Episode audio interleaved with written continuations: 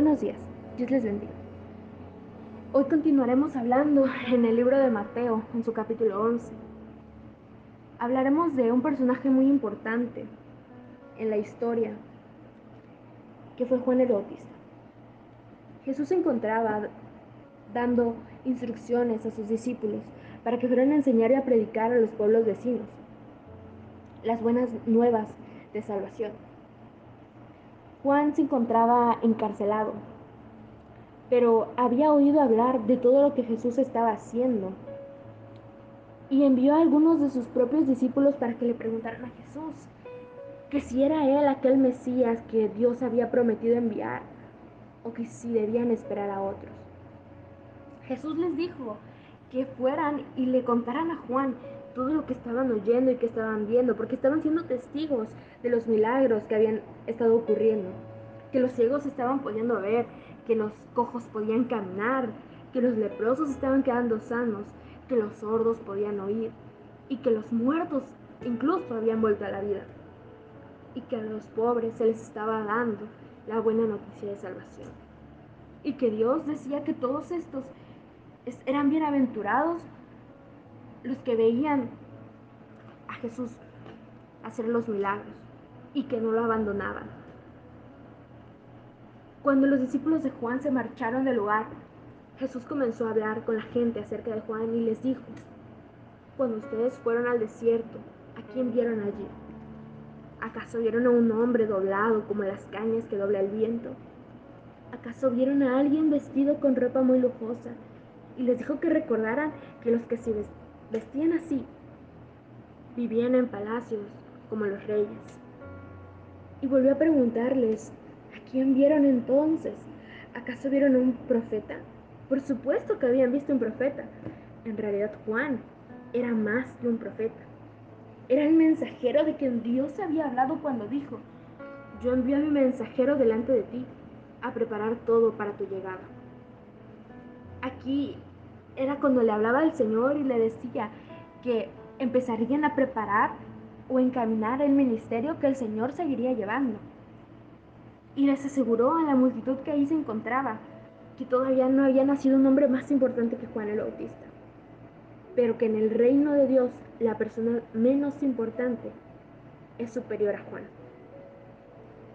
Desde que Juan el Bautista comenzó a predicar hasta ese momento, el reino de, Dios estaba avanzando a pesar de los enemigos y que solo la gente valiente y decidida a lograr formar parte de él. Dios ya había anunciado en la Biblia todo lo que iba a acontecer. Hasta el momento en el que Juan el Bautista llegara. Y créanlo o no, cuando Dios dijo que enviaría al profeta Elías, no hablaba de Elías tal cual. Se estaba refiriendo a Juan el Bautista. El Señor hablaba y decía, ustedes los que viven en esta época son como los niños que se sienten a jugar en las plazas y les gritan a otros niños. Tocamos la flauta pero ustedes no bailaron. Cantamos canciones tristes, pero ustedes no lloraron. Era que nada tenía efecto. O que no estaba moviéndolos nada. Porque Juan el Bautista ayunaba y ellos le decían que dentro de él había un demonio. Luego vino él, el Hijo del Hombre, que comía y bebía. Y todos decían que él era un glotón y que se embriagaba que era amigo de gente de mala fama y de los que no obedecen a Dios. Pero siempre debemos recordar que de la sabiduría de Dios se prueba por resultados. El Señor se encontraba exhortando a las personas que estaban ahí a que lo siguieran, a que siguieran el camino que ya Juan había marcado. Que tal vez ellos estaban esperando alguien que llegara en un carruaje, que lo vieran como un hombre importante. Pero el Señor estaba siendo parte de ellos. Y les estaba pidiendo que miraran también todo lo que Él estaba haciendo. Pero la gente, sin embargo, también estaba decidida a no creer a pesar de estar viendo las cosas. La gente seguía sin creer y Jesús estaba muy disgustado. Vamos a pasar a otro tema, donde Jesús habla a otros los pueblos, donde él había hecho la mayoría de los milagros. Y la gente de, ese, de esos lugares no había cambiado su forma de vivir y no quería obedecer solo al, al Dios. Por eso el Señor dijo, habitantes de Corazín, qué mal les va a ir a ustedes. Y también hablaba a los habitantes de Bethsaida, que también mal les iba a ir, que si los milagros que se estaban haciendo en esas ciudades y con esas personas se hubieran hecho en las ciudades de Tiro y de Sidón, hace tiempo que los de esas ciudades habrían cambiado su manera de vivir, que se habrían humillado y arrepentido. Les aseguró, sin dudarlo, que el día del juicio final iban a recibir un castigo mayor que el de ellos.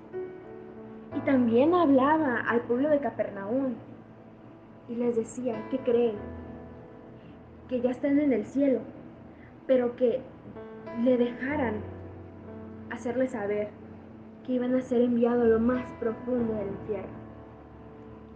Si los milagros que han hecho o que Dios hizo entre ellos hubieran hecho, hubieran sido en la ciudad de Sodoma, los habitantes de Sodoma habrían cambiado y la ciudad aún no hubiera existido.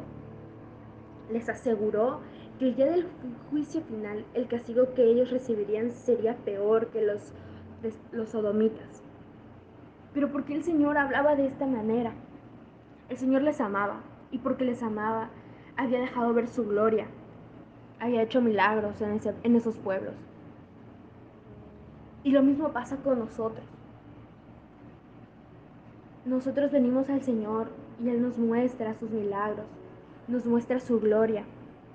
Y caemos muchas veces en no, querer cambiar para el Señor.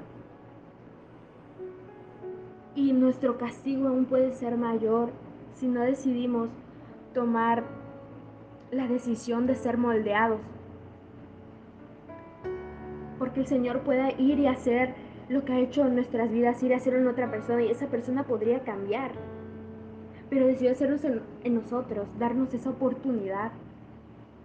Y debemos reflexionar en esto y decidir si queremos ser comparados entre lo peor o que simplemente el Señor siga queriendo mostrar su gloria y sus milagros a través de nosotros.